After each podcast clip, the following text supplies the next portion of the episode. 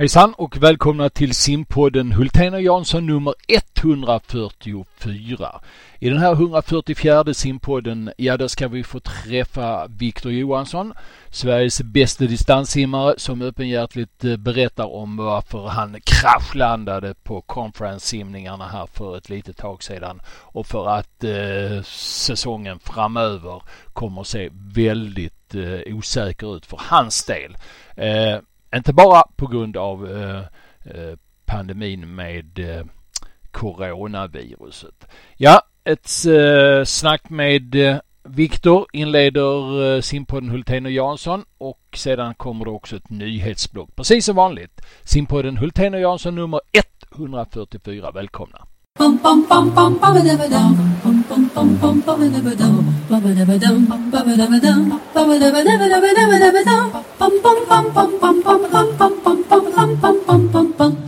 Arenas Carbon Swipe simglasögon. Ja, simglasögon eh, i form av Carbon Swipe har aldrig varit bättre. De nästan inte märks när du har dem på dig. Härliga både för eh, träning och tävling. Gå in och kolla på www.swimstore.se. Nu ska vi snacka simning. Ja, om de gör det bättre, det vet jag inte, men de gör det oftare. Det är ju omänskligt. Ja, men det gör vi Bosse, vi trummar på. Simpodden, Hultén och Jansson. Framme vid eh, simpodden Hultén Jansson nummer 144. Vad betyder 144 Jansson för dig? Just de siffrorna. En bra tid på 200 frisim. Så kan det vara också. 144, det finns ett uttryck för att det är ett gross. Och leker vi eh, med lite ordbajseri här när det gäller 144 och ett gross, vad kommer du tänka på då? Mikael. Mikael Gross, den tyska flygande fjärilsimsörnen. Så är det. Det bara Mm. töll i mitt huvud just nu när vi satte igång eh, den här 144 podden. Som vi har en gäst i och han har nu fått en dator så nu ser vi honom i riktigt klar bild. Han har varit lite dimmig en gammal padda tidigare och det känns eh, väldigt härligt att få hälsa Viktor Johansson välkommen till podden. Tack. Tusen tack. Mm, härligt att ha dig med igen. Det var ett tag sedan och du har ju tävlat och vi har följt dig och det är lite sådär så att vi känner eh, Viktor, vad är det egentligen som hände där på Pac-12? Det gick ju inte sådär jättelysande bra. Du var ju inte rakad och, och fräschad till tävlingen men det är någonting annat. Ja, eh, det är egentligen något som har pågått sedan eh, slutet av oktober, början av november egentligen. Eh, utan att jag egentligen märkte det. Jag, jag fick en diagnos i början av februari egentligen, men det hela började med att från ungefär mitten av december till mitten av januari så tappade jag ungefär 4,5 nästan 5 kilo på mindre än en månad. Och eh, det fanns, det, enligt mig så fanns det ingen orsak till det utan jag kände, jag, jag, jag tänkte mer bara att ah, jag har väl ätit dåligt under den här perioden och kanske tränat lite för hårt. Eh, och inte ätit ordentligt och sådär. Men eh, efter lite eftertanke och fler symptomer som började komma upp så, så bestämde jag mig att Eh, jag tillsammans med min eh, athletic trainer, en eh, fysio här i USA, vi bestämde att vi skulle ta ett blodprov. Och detta var ju då i början av februari, så det var ju lite senare. Och blodprovet kom tillbaka och det visade sig att jag hade lite hormonbekymmer, tyvärr. Mina testosteronvärden, som är väldigt viktiga för, för män, som alla vet, var egentligen nere i botten. Och ja, enkelt förklarat så kan man väl säga att jag har lägre, för tillfället, lägre testosteronvärden än vad en 80-årig gammal gubbe har. Så eh, sedan, eh, detta är någonting då som har pågått sedan ungefär slutet av oktober, början av november. Så även mina tävlingar eh, i november, när vi eh, tog på oss tävlingsdräkt och rakade oss och sådär, eh, var också påverkad av det här. För jag var inte heller så jättenöjd med mina resultat där heller. Men eh, jag, jag valde att inte gräva ner mig så mycket, utan jag bara fortsatte träningen. Ehm, Men du, har, Men- du har kunnat träna trots allt eh, de här eh, väldigt låga testosteronhalterna. Ja, det har bara varit väldigt, eh, jag vet inte vad ordet är på svenska, men jag har varit väldigt inconsistent. Jag, träningen har gått liksom upp och ner vissa träningar har varit jättebra. Vissa träningar har varit katastrof, där jag egentligen drunknar. Och, det är ganska enkelt att förstå ändå, för jag menar, hormonerna har ju egentligen med allting att göra som, som kroppen. Med, med produktion och med humör. Ni vet hur man ibland vaknar upp på andra sidan kudden. Och man, liksom, man har bara en dålig dag. Hormonerna spökar. Och nu då i mitt fall så är mina hormonnivåer, då, testosteronnivåerna, de är så pass låga. Så sedan oktober, november så har jag tappat muskelmassa, benmassa. Eh, mitt humör går upp och ner egentligen dagligen. Jag får såna här energikraschar egentligen. Där ja, jag kraschar i energi egentligen. Jag måste äta som en, som en idiot egentligen för att få tillbaka värdena. Um, eller få tillbaka energinivåerna. Um, så det har varit, det har varit väldigt, väldigt jobbiga månader. Um, för hormonerna spelar en sån stor roll. Och kunna liksom plugga och träna och göra allt det här lika bra som alla andra men ha energinivåer som en gammal gubbe. Det, det, det kan vara tufft. Men betyder, betyder det att de pendlar lite grann hormonvärdena eftersom det kan bli bra träningspass bort emellanåt eller kan det bli det ändå? Jag är inte så jättepåläst när det kommer till det här, jag måste ju vara ärlig. Men av, med de två blodproverna jag har tagit så ligger mina testosteronvärden i botten. Ehm, så de är liksom låga. Sen så är det ju alltid så att man har högre testosteronvärden på morgnarna och sen då så, sti eller så sjunker det eh, under dagen. Ungefär som att när man vaknar upp så är ju man är ju som längst på morgonen och sen så liksom drar ryggraden egentligen ihop sig lite och man krymper lite eh, över dagen. Sådär. Eh, så skulle man kunna likna det med testosteronvärden då, att de är höga på morgonen och sen så sjunker de ytterligare. Men, eh, mina värden är så pass låga. Eh, och de har inte hittat något annat problem heller. De har gjort undersökningar, både då på mina två blodprover och eh, liksom undersökt mig. De hittar inget fel. Så det är någonting då som är fel. Eh, antingen genetiskt eller bara då på hormonnivån. Men eh, vi jobbar på det just nu då. Och den 15 april så ska jag få träffa en specialist och få göra en väldigt eh, vad säger man, genomgående undersökning för att se vad det är som, vad det är, som är fel. Betyder det att du inte har någon medicinering för tillfället för det här eller innan du har gjort den mer kvalificerade undersökningen? Ja, exakt. Just nu så, så är det ingen medicinering överhuvudtaget. Jag, vi skulle ju egentligen ha legat under toppning just nu. Mm. Och åkt till NCAA ska se, på söndag kanske? Eller jag, jag, jag håller inte riktigt ordning på dagarna här just nu, men jag tror det hade varit på söndag. Så vi hade ju varit mitt inne i toppningen just nu. Så eh, För tillfället så tränar jag bara ett simpass om dagen för att låta kroppen vila så mycket som möjligt. Det finns lite teorier med det här. Att, eh, med tanke på att det började då i oktober ungefär så, så kan det ha varit att jag kanske var övertränad. Jag kanske är övertränad. Um, doktorerna här tror inte att det är, är överträning just då för att mina testosteronvärden är så pass låga. Så även om en överträningssituation skulle kunna sänka mina testosteronvärden så är de liksom i botten. De är liksom noll i princip. Och Det är inte någonting som överträning skulle kunna göra, tror de här. Medan då i Sverige så är det lite mer att jag antar att man kan kalla det lite mer säkra tillvägagångssättet då innan man ger medicinering. Att liksom prova istället saker. Eh, istället bara för att ge någon medicin och sådär. Så de trodde mer då på överträning och sådär. Uh, så jag är, lite, jag är fast i en situation där jag inte riktigt vet, vet vad jag ska göra ännu. Så för tillfället så lever jag egentligen bara dag för dag. Tills jag får träffa den här specialisten och kanske göra lite ultraljud och lite röntgen och sådär. Så se ifall allting är okej. Okay. Eh, och sen då får vi se. Med tanke på att jag bara tränar en gång om dagen nu då och simmar. Så eh, om det nu är så då att jag är övertränad så kanske mina värden studsar tillbaka lite tills 15 april. Så vi, vi får se. Ja, vi var ju bekymrade i, i, i podden, inte minst jag, över dina resultat och tänkte, nej men gud, vart, var tar det här vägen? Och eh, då besannas ju sådana här saker som att eh, det är väldigt lätt ibland att man är för snabb och, och analysera ett resultat utan att ha all fakta på bordet. Så att det är ju oerhört trist men, men samtidigt är det lite skönt kanske ändå att ha någon sorts förklaring till, till läget. Ja, alltså när jag hade de här träningarna. I, jag, jag, skulle säga att jag började bli väldigt ostabil på träningarna i början av januari.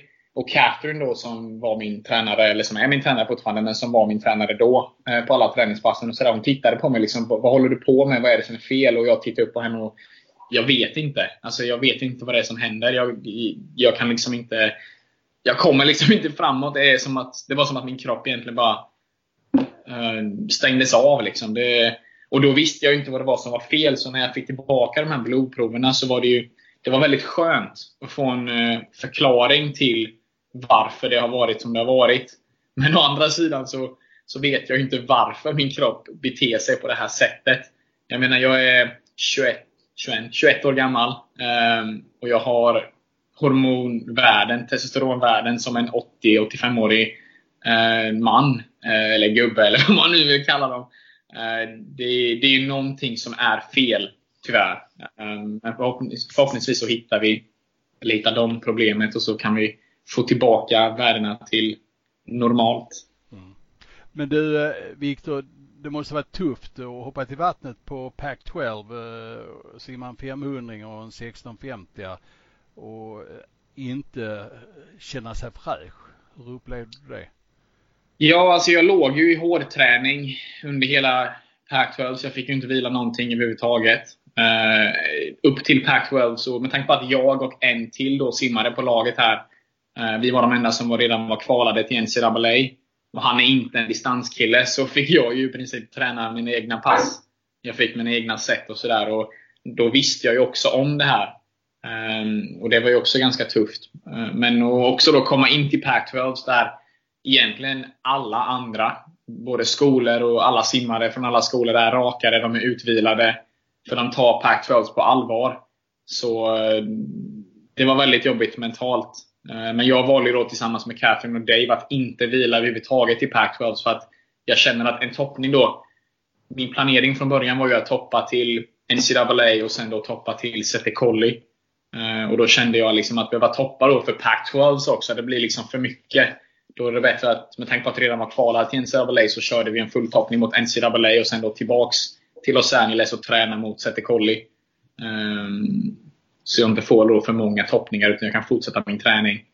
Um, men det var, det, var, det var väldigt tufft mentalt och folk tittar på mig och folk skriver på SwimSwam. Och som du sa Thomas, uh, det är väldigt lätt att bedöma någon efter en prestation sådär men man får, också tänka, man får också tänka på att man vet inte vad den personen går igenom eller har gått igenom.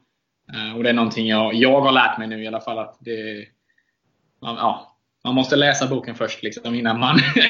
innan man recenserar den. Mm. Exakt. Mm. Men du, har ni någon gång här under perioden januari-februari tagit hänsyn till det här eh, träningsmässigt och, och styrt om träningen eller har ni gått på enligt plan hela tiden? Jag har varit väldigt eh, vad ska man säga, öppen då till Catherine och berättat liksom. Och hon har ju varit väldigt nyfiken på det, hur jag har mått och sådär. Um, så vi har tagit det lite dag till dag. Och sen då så har inte hon, som hon blev tidigare, liksom blir förbannad på vad jag håller på med. Uh, så var hon ju väldigt förstående. och Jag återhämtar mig inte lika snabbt för tillfället som alla andra. Um, och det har jag inte gjort då sedan egentligen november. Så uh, vi, vi har gått på hur min kropp mår egentligen. Och eh, Vissa månader har ju varit fruktansvärda. Liksom. Man vaknar upp och energin är helt borta. Motivationen är försvunnen. Det, jag hade liksom tankar så här, varför gör jag det här? Eh, jag hittade liksom inte glädjen. Och jag visste ju att det, det, var mitt huvud och mina hormoner som spökade, men de tankarna är fortfarande väldigt läskiga att ha. För det var liksom första gången någonsin jag har haft de tankarna. Eh, men jag vet ju att det är hormonfel och sådär. Så eh, jag var ju medveten om det, men fortfarande att de tankarna dyker upp, det var väldigt obehagligt. Du, eh, du säger att ni är i träning en gång om dagen. Är simverksamheten helt igång på universitetet? ja, alltså nu, det, nu kommer ju nästa problem här. ja, ja, det var det jag tänkte vi skulle bolla ut det. Ja, jag sa ju det. Toppning och sådär till koll i Italien, det lär ju inte bli av. Så toppning och sådär och kval inför OS, det, det, får vi väl se. Men eh, helt ärligt, just nu så tror jag att våran pool är den, den enda som är öppen i hela USA. Eh, östkusten har ju i princip stängt ner all verksamhet när det kommer till simning och sådär. De vill att folk håller sig inomhus. Eh, jag hörde att det var en pool här i Mission Viejo som ligger i Orange County tror jag. Inte riktigt säker men ganska, här, ganska nära. Lokalt här i Kalifornien. Eh, de, den var öppen men eh, det verkar som att de har stängt den nu också. Men eh, jag vet inte, med tanke på att vi är en privat skola och Kalifornien som stat inte har gått ut med och sagt att vi liksom stänger ner allt så, så är det okej okay fortfarande för oss um, att träna. Mm.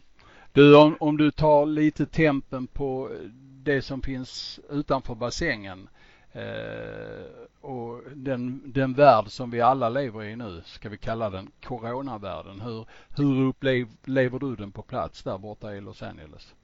Um, alltså det är ju inte direkt en vad säger man, shutdown eller lockdown här utan jag ser folk på gatorna. Däremot så har ju vårat, vårat universitet har valt att gå eh, online nu då. Eh, resten av den här terminen. Så för tillfället så är det väldigt ensamt. För i princip alla college-studenter har åkt hem till sina hem. Inklusive Louise Hansson åkte hem igår. Eh, valde att åka hem till Sverige. Så det är inte många college-simmare här på träningarna. Eh, glömde jag säga. Utan det är mer de professionella. Ehm, eh, men det, det är tomt. Folk är galna och de köper upp alla matvaror och sådär i affärerna utan att de ens behöver. Ehm, de, de överdriver det hela lite tycker jag. När det kommer till mat i alla fall. Alltså, så förstår jag ju att folk ska hålla sig inomhus och eh, liksom bunkra upp på mat så att de inte behöver gå ut så mycket. Men eh, det känns som att Många tar det, nu säger jag inte att den här situationen är bra. Den är väldigt dålig för våra äldre och för folk som har väldigt svaga immunförsvar och andra sjukdomar och sådär. Men folk är väldigt, väldigt galna känns det som här borta i USA. Uh, de tar det verkligen på största allvar, vilket vi ska göra. Det, det är en väldigt, ett väldigt farligt virus. Um, men ja. Har du, har du några planer på att åka hem till Sverige i, i förtid och, och köra online från Sverige? Jag har haft de tankarna lite också. Men med tanke på att jag har det här läkarbesöket i april och att alla klasser är online eh, gör det lite jobbigt. För då betyder det att jag måste gå upp mitt i natten och ha lektioner. Och det, om jag då ska liksom träna samtidigt också. Eh, måste du träna mitt i natten också? Ja, alltså det blir väldigt, det blir väldigt bökigt tyvärr. Vi är ju, jag går ju fortfarande i skolan liksom. Sen så hade det varit väldigt skönt att vara hemma liksom, med familjen och sådär. Men eh, jag menar, vädret här är fint. Vi kan fortfarande träna. Poolerna är ju öppna i Sverige för nu, vet jag i alla fall. Kan ju faktiskt ändras också. Jag menar, jag, jag följer ju de svenska nyheterna lite grann också. Jag menar, för en vecka sedan så, så sa eh, Stefan Löfven, eller vem det nu var, jag vet inte riktigt, det var väl regeringen, att nej, vi ska inte stänga skolorna. Och nu helt plötsligt, fem dagar senare, så ska vi stänga skolorna. Så det, det går ju väldigt upp och ner, eh, har jag läst eh, och hört. Så eh, polerna och allting kan ju också stängas tyvärr i Sverige. Har, har du några egna funderingar kring eh, att hormonvärden och så gått ner kopplat till om du har helt enkelt tränat för mycket? Ja, och alltså- återhämtat dig för lite om du tittar tillbaka, kanske inte bara fyra fem månader utan tittar ett år bakåt och hur du har reagerat på olika saker? Ja, alltså det, hela den här situationen har ju fått mig egentligen att tänka efter vad det är jag har gjort egentligen. Och det, det var lite roligt, det var en sak som jag kom på Eh, häromveckan. Att jag har egentligen inte haft ett lov, lov utan någon träning eller simning och sådär. Um, det har alltid varit så att efter ett mästerskap, VM, EM, SM eller vad det nu är, liksom, så har jag alltid valt att ja, men jag fortsätter att träna. Liksom, för jag vill inte missa någonting. Utan jag såg det mer som ett sätt att komma igång tidigare kan man väl säga. Eh, sen så var det inte så att den träningen jag gjorde då var så himla fruktansvärt tung och jobbig. Utan det var mer ett, ett sätt bara att hålla igång, vilket, vilket jag såg som liksom bra. Eh, men sen då så reagerade jag på att andra simmare, till exempel Florian Wellbrock då, vår tyske distanskung för tillfället. Ehm, efter VM i somras så såg jag att han åkte till Spanien, eller ja, någonstans i Europa, med sin flickvän och tog liksom helledigt i nästan två, tre veckor. Och Jag tror att för att komma upp då till den här toppnivån så måste du tillåta dig själv att få vila så att du går ner för att sen kunna studsa upp så högt som möjligt. Ehm, men egentligen då sedan sedan jag kom tillbaka hit eh, i höstas efter eh, min sommarsäsong där med eh, universiaden och sådär, så var jag väldigt sugen på att komma igång och träna. Och jag hade blivit väldigt bra kompis här nu då med Oz och samma med Luli. Och han ville ju göra en comeback nu då inför Tokyo. Så vi, vi körde ju en del träning utöver simningen tillsammans. Um, landträning och sådär, fysträning. Um, och lite löpning och sådär. Men det var ingenting jag reagerade på då. Jag kände inte mig extra trött eller extra sliten just då. Um, utan jag fyllde på, jag var väldigt taggad inför varje träningspass. Um, så det, det, var inte direkt att jag vaknade upp en dag och sen kände liksom att shit, jag är övertränad. Utan det här är nog någon, någonting som har byggts upp över tid. För jag menar, då i oktober, november när det här började. Så var det inte så att jag vaknade upp en dag och kände bara shit. Eh, jag är övertränad eller jag, liksom, jag mår dåligt. Utan det här har ju då kommit eh, över en, under, under en längre period. Um, men det som fick mig att reagera var ju den här viktnedgången då på nästan 5 kilo på mindre än en månad. Ehm, och det, det, ska inte vara fysiskt möjligt, tycker inte jag, om man inte gör någon förändring i varken kost eller träning. Så um, ja, det är svårt. Jag, jag har inte svar på det heller tyvärr. Um, så det, det, är lite jobbigt. Mm. Ja du, eh, så kan det gå. Oj. Eh, vi har inget svar på det. Vi vet inte hur framtiden ser ut närmast i, i simvärlden. Det är många frågetecken här som eh, hopar sig framför oss känner jag. Ja, det, det är mycket som kan hända. Och ja. Så, tyvärr så är det ju många eh, som dör ute i Europa och även här i USA eh, av det här coronaviruset. Mm. Men eh, ja, det, så, så är det. Livet är oförutsägbart. Det är sånt som händer. Ja. Thomas, har du mer frågor till eh, Viktor? Nej, egentligen inte. Å ena sidan är det ju eh, en förfärlig situation som du har ham ham hamnat i.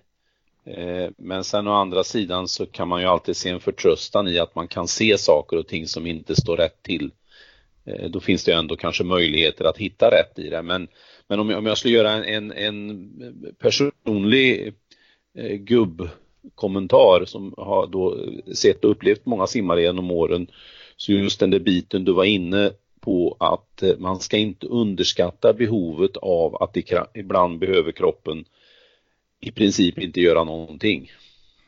Den, den, och det, det är inget, och, och, eller rättare sagt ju äldre du blir så ökar den faktorn.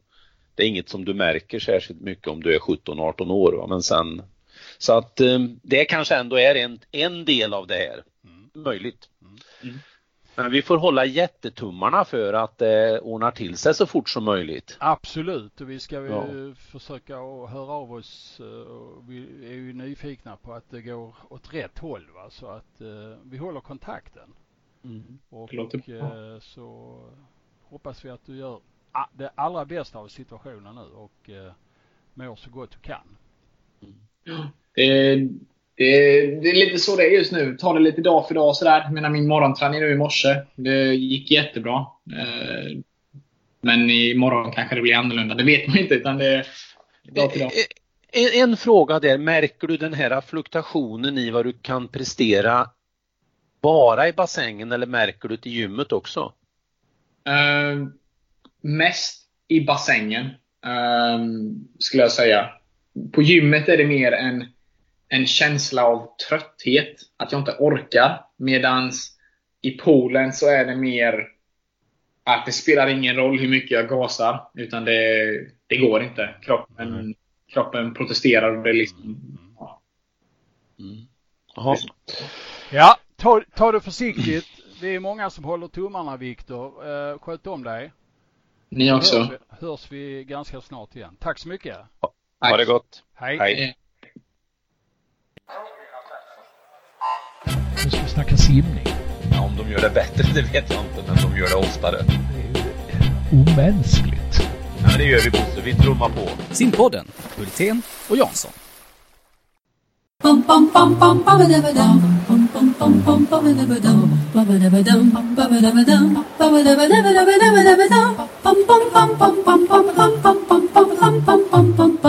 Team Arena, Carbon Swipe simglasögon, Carbon Flex baddräkter och badbyxor, Sara Sjöström Edition. Ja, allt hittar ni på swimstore.se. Ja, då är vi inne i andra halvlek av simpodden Hultén och Jansson nummer 144. Ja, det var ett eh, långt och öppenhjärtligt snack med eh, Viktor Johansson vi fick vara med på här alldeles nyss. Din reaktion Thomas efter att ha smält det här en liten stund? Ja, du nämnde ordet öppenhjärtlig och eh, det var ju precis vad det var och, i försnacket innan vi, vi startade sändningen så började ju han med att säga till oss att jag, jag vet inte om jag vill berätta hur min situation är. Eh, men eh, jag har varit väldigt osäker men jag kommer ändå att göra det. Någonting sånt sa han. Så det är klart det här han berättade om är ju något som ehm, trycker honom av förståeliga skäl väldigt mycket och är en oerhört komplex situation att komma från att eh, under flera år ha varit en självskriven inte ens kandidat utan självskriven till OS egentligen om du hade frågat mig för ett drygt år sedan till att eh, hamna i en situation där det har gått troll i simningen, där det kanske finns medicinska eh, skäl. Eh, no någonting är det ju eftersom han inte har kunnat visat upp sig på det sättet vi tror. Eh, sen var jag eh, lite grann kanske eh, förvånad att eh, det har dröjt så länge innan eh, man på något vis man är medveten om det och, och, det är klart det har varit svårt för oss att att veta någonting när han har tävlat.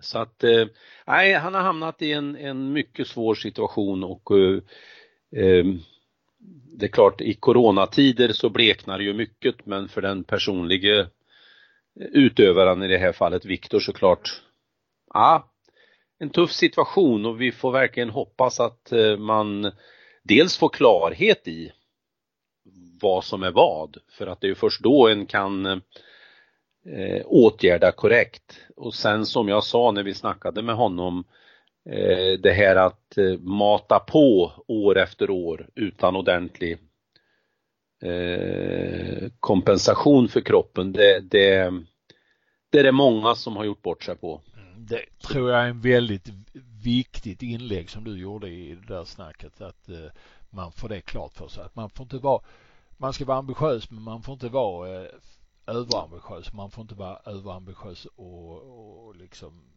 tro att det här verkligen ska betala sig i slutändan. För någon gång så, så kommer det en payback när man måste vila. Ja, så att, eh, ja. Ehm, sen, sen tyckte jag det var lite roligt när han, när han sa att, eh, eh, för, för det är klart att han, han, han kommenterade ju att jag hade uttryckt mig om hans resultat så kraftfullt. Och då eh, kommenterar han ju man måste läsa boken först innan man kan recensera den. Det tyckte jag var det var lite kul också. Och, och, det ligger ju väldigt mycket i det. Alltså det är ju en, en, en, en, roll som jag har och som du också ofta har är ju att vi också ska tycka till och för att det inte ska bli slätstruket. Så, men eh, jag hade önskat att jag hade varit lite mer påläst i Viktors fall. Du, eh, Viktor ja och det finns många andra bra simmare och det är, just nu är det Ulrika Sandmark som är ansvarig för eh, simlandslaget och, och det är lite att famla i blindo just nu. Hur ska man planera och hur ska man tänka? Hur ska man jobba framåt? Eh, eh just nu kan ju svenska simmare fortfarande simma. Det såg vi inte minst av eh, ett reportage på SVT Sportnytt igår med eh, Eh, Sara Sjöström och eh, Michelle Coleman. Eh, men i andra länder så är det ju, är det ju locket på. Definitivt. Där kan man inte simma längre. Och OS står för dörren och där är ju beslutsvägarna klart mycket längre än att skippa ett SM eller en allsvensk fotbollsomgång eller något sånt där. Du skulle inte vilja byta med hennes jobb just nu? Jag vill alltid byta med Ulrikas jobb. Hon har det finaste jobbet man kan ha. Eh, men eh, jag, eh, jag, jag, tror man ska dela in synsättet i, i de här traditionella kategorierna. Vi tänker på den mentala biten så tror jag det är väldigt viktigt att både Svenska simförbundet och landslagsledningen och de som är runt omkring simmarna signalerar möjligheter. Eh, trots att alla vet om att kanske det kommer att beskäras möjligheter för dem men att man ändå signalerar möjligheter. Eh, historien visar ju till exempel om man då går över på träningssidan att sådana som har drabbats utav skador eller längre sjukdomar oftare är snabbare tillbaka än vad vi har trott och oftare och ganska ofta också kommer tillbaka på en bättre nivå. Att någonstans har kroppen eh, haft nytta av att det har blivit ett litet break. Så att eh, man, eh, man ska nog inte måla fan på väggen för tidigt ur ett resultatsynpunkt. Om det nu skulle bli ett OS i, i, eh, i slutet av juli och att man hamnar i ett läge att man är utan bassäng några veckor. Eller en månad. Eh, kanske lätt för mig att säga som sitter vid sidan av och tycka, men jag tror det är oerhört viktigt och det, det gäller ju i samhället i stort nu att eh, inte fokusera för mycket på det som vi beskärs av utan fokusera på, på möjligheterna. Men visst, det är ju den som har haft en dröm och kvalificerat sig till OS och såg fram emot de här dagarna i Stockholm när Swim Open skulle ha gått och nu inte ser om man överhuvudtaget får en möjlighet att kvalificera sig eller att det kanske inte ens blir ett OS. Det är klart att det kan bli dagar, dagar där man tycker det är lite tungt. Så är det ju. Eh, nu hoppas ju och numera snart också tror jag att OS kommer att flyttas till 2021. Det känns ju som om tiden talar för det och det, det är väl kanske bra. Eh, som jag ser det i alla fall. Mm. Eh, och, och slippa och stressa och få folk att ta konstiga vägar fram tills dess. Men eh, det där har vi lite olika åsikter om. Ja, alltså det vet jag inte om vi har olika åsikter men, men jag är inte så eh, jag, jag tror inte än att jag skulle våga sätta eh, för, för, stora pengar på att det blir inställt. Det tror jag är lite för tidigt. Men, men jag ville jämt kommentera en annan sak. Det har ju dykt upp i media ordet rättvisa. Att det blir orättvist nu eh, framöver. Och det är klart, det är ju ett sätt att titta på det, att det blir orättvist därför att några som har varit vana att ha möjligheter inte har möjligheter. Men å andra sidan ska man ju komma ihåg att det här med rättvisa, det börjar ju, och, och, och den finns ju inte för den börjar ju med vilka egenskaper du föds med. Du, du kommer hela tiden att tävla i en värld där det är eh, förutsättningarna är olika. Vi kan föra upp det på ekonomisk nivå. Det är ju fortfarande inte den jämställdhet mellan länder och möjligheter att eh, satsa på sin idrott etc. etc. Så att jag tycker eh, att, att prata rättvisa blir lite grann, tycker jag, att eh, det blir lite snuttigt i sammanhanget. Sen förstår jag vad de menar. Snart är det bara Sverige och Vitryssland som har sina bassänger öppna. Vitryssland där skiter de totalt i corona snacket och, och kör vidare med fotbollsliga och allting men eh, ja vi får väl se. Ja, vi, vi, om en månad kan vi nog uttala oss lite bättre kanske. Ja, ja. Det, det var ju en sån här inom citationstecken coronasändning eh, med sporttema eh, här om kvällen. På SVT ja. På SVT ja. Ja. Där, där, hade man då kallat in eh, lite experter. Där var ju till exempel sim, simförbundet, men eh, fotbollsförbundets Håkan Sjöstrand med. Det var förbundskaptenen Janne Andersson. Eh, och du. Eh, och Peter Einebo från SOK var ja, just också. det. Och du mm. Eh, reagerar lite på snacket där.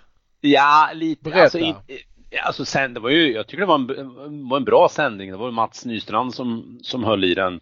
Eh, och man tog upp olika aspekter och tittade på det här ur, ur, ur lite eh, olika perspektiv. Så det, det, var ju bra. Men när man kom till det, det jag var lite nyfiken på att höra hur de vinklade, nämligen eh, vad som händer med dam-EM nästa år. Då blev jag lite sådär betryckt och kände, nej men vi är långt ifrån att se på damer och herrar med jämställda ögon. Därför att eh, hade det nu varit som så att det har varit dam-EM i år och herr-EM nästa år så kan jag ju eh, vara helt säker på att då hade ju inte årets dam-VM EM hamnat på herrarnas nästa år. Men det är exakt det som nu sker, att de flyttar fram herrarna. Och vad som hände med dam-EM, ja, det var inte så viktigt. Och, och, det är väl inte förvånande att Uefa, för det har de ju, det är ju bara att titta på hur de hanterar pengar, att de resonerar så. Eh, men eh, jag tycker ju att en svensk ledare för ett idrottsförbund skulle ha mer kurage och, och slåss för damerna än vad Sjöstrand gjorde där för att eh, man i princip bara jamsade med det som Uefa uttryckte om hur man skulle hantera det. Och sen då när det kom till Jan Andersson som jag tyckte har varit helt eh, magiskt att, att, lyssna på i olika sammanhang när han har beskrivit eh, sitt sätt att jobba och se på saker och ting. Så var ju han likadan där. Alltså så det är långt kvar innan man gör verklighet av att behandla damidrott lika som herridrott. Så det gjorde mig upprörd, är kanske fel ord och in, inte förvånad heller. Nej men du, du mär, nej, men du märkte det.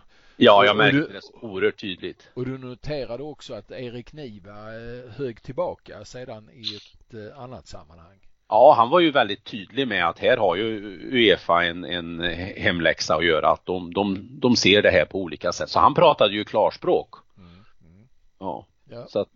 Men det är väl bra att man gör det. Ja. Du, eh, ja det är inte mycket simning just nu att snacka om. Det skulle varit damernas NC2As eh, den här helgen med eh, fem stycken svenska simmerskor. De bägge syskonparen Hansson och eh, Tormalm. Mm. Al, nu ska vi se här, Sofie, Alma. Louise, Alma och eh, vad heter nu den fjärde här i sammanhanget? Klara. Klara, färdiga gå, just det, så var det. Och så var det Hanna Brunsell från mm. eh, Västerås. De fem skulle ju varit med på eh, den tävlingen. Och sen var det ett gäng simmare som skulle varit med på nästa helg när herrarna sen så mm. gick. Så där blev vi av med eh, stora arrangemang. Hur är det med EM i simning? Ja, som det, det är ju inget beslut taget eh, än. Man ska väl lägga till att nästa vecka hade ju också Nordic Swim Tour startat med Helsinki följt av Bergen för att sen eh, grande finale i, i Swim Open. Nej, EM är ju inget besked än. Nej. Eh, det är ju, ska vi se, det är ganska prick sju veckor va till EM skulle ha gått av stapeln. Ja, sju, kanske åtta. Så att mitten av maj. Men inget besked än och, och det är ju svårt att se något annat besked än att det ställs in. Men det är inte, det är inte gjort än. Och det kan man ju fundera på varför det inte är gjort. Ehm, jag var ju i kontakt med Christer Magnusson och Mikael eh, Jansson som vi träffade i, förra podden var ju, hade ju varit i kontakt med Sven von Holst i ärendet men inga besked ännu. Nej. Eh, Mikael Jansson var med i förra podden. Vi gör det de brukar säga melodiradioövergångar här nu. Ehm, eh, som vi skulle kunna eh, visa till det ytterligare med, men det ska vi inte göra nu. Eh, Mikael Jansson var i alla fall med i förra eh, podden och, och då hade han en avslutningsidé som du tände väldigt mycket på. Det där att simmare ska anmäla sig själv till eh, tävlingar och du skulle nästan vilja utveckla det där lite.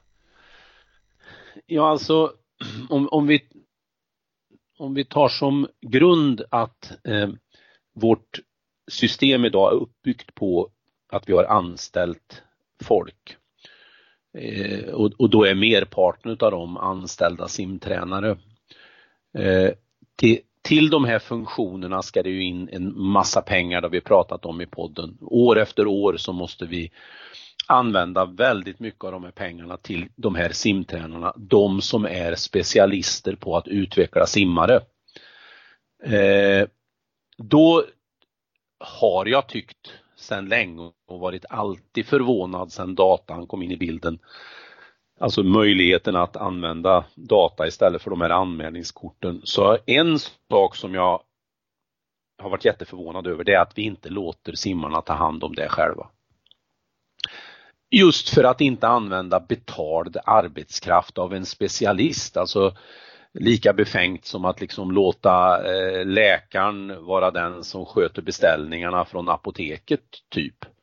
Läkaren ska ju undersöka och hitta eh, felet och eh, hur man går vidare med en sjukdom och simtränaren ska utveckla simmare. Så jag tycker man ska sätta under lupp vad en simtränare egentligen ska göra och vad man då eh, och sen hitta lösningar på, på annat sätt där eget ansvar är ett.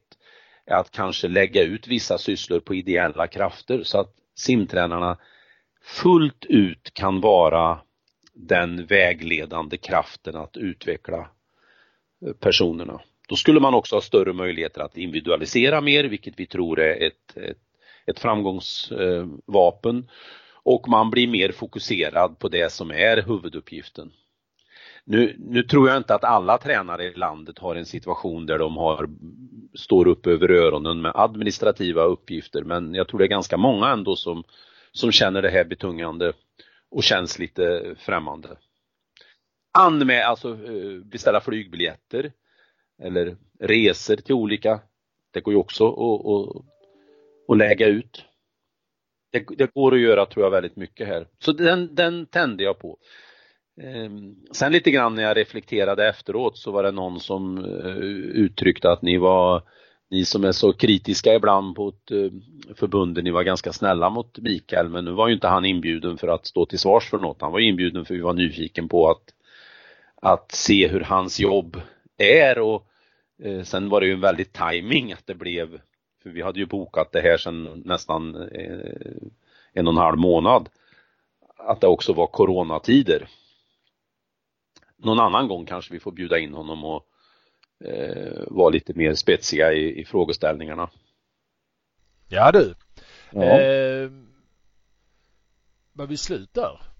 Ja, slut är vi ju aldrig för det är ju en, en ständig rotation både i våra skallar och i, i simvärlden även om det går lite i slow motion just nu. Har du något mer att säga? Nej. Vad ska, du göra, vad ska du göra i helgen? Ja, vi, det, det, mer målning. Målning, okej. Okay. Ja, jag håller på och målar om i ett rum. Eh, så att det är ju en sån uppgift och sorterar lite olika grejer och möblerar om lite grann. Okej, okay, vad bra då. Ja. Man, du... man åker ju inte iväg och träffar folk på samma sätt. Nej. I det här Men, läget. Eh, idag är ju en väldigt speciell dag också ju. Ja, det är det för det är vårdagjämning. Ja, den inträffade 5.15 i morse. Men ja. det finns ytterligare saker. Ja, det inträffade klockan fem över elva. Ja. Det vill säga att du fyller år idag. ja, det gör jag. Ja. Grattis! Idag blir jag riktig pensionär. Ja. 67. ja, just det. Så ja. är det. Ja, men så är det. Det har du koll på. Ja, för fan här har vi, vet vi allting. Och detta tack vare eh, det här eminenta Facebook ja, som talar om för oss när folk fyller år. Så ni kan gratta, gratta Thomas idag på, över Facebook. Han blir så glad när han får meddelanden där. jag har ju knappt några Facebook-vänner. Nej, nej.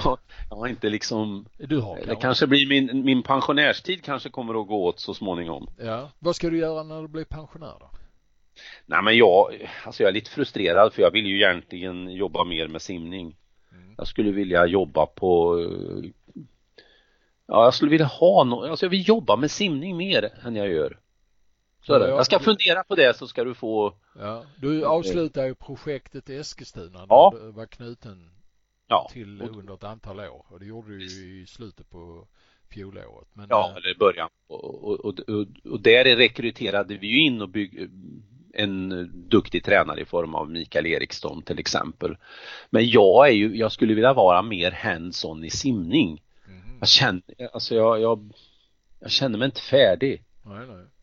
nej. Och så tappade de ur vattnet i din hemmabassäng i Filipstad, ja. så där kunde du inte göra någonting heller. Nej, det var ju lite grann att jag tänkte det är den perfekta avrundningen att gå tillbaka där, där min simhistoria började mm. och verka som tränare i den lilla klubben. Det hade varit eh, perfekt. Men ni skulle kunna ställa om hela verksamheten till open water simning och med tanke på att isen har gett sig sjön bakom dig nu så ja. ni skulle kunna börja simma där ute nu. Jo, men vi har lite tankar. Vi var faktiskt på ett möte för några dagar sedan, så det finns lite tankar om hur vi ska kunna göra något eh, eh i, i, den vägen. Mm. Så så ser det ut. Ja, vad bra. Mm. Du, eh, till dig och alla andra, var ni nu befinner er när ni än lyssnar på detta, så ha en bra helg. Det kommer alltid en bra helg. Eh, den är ibland närmare än vad du tror. Ha det så gott allihopa. Tack för idag Thomas och så hörs vi Tack ganska själv. snart igen. Nu ska vi snacka simning. Ja, om de gör det bättre, det vet jag inte, men de gör det oftare. Det är ju omänskligt. Ja, det gör vi Bosse. Vi trummar på. Simpodden, Hultén och Jansson.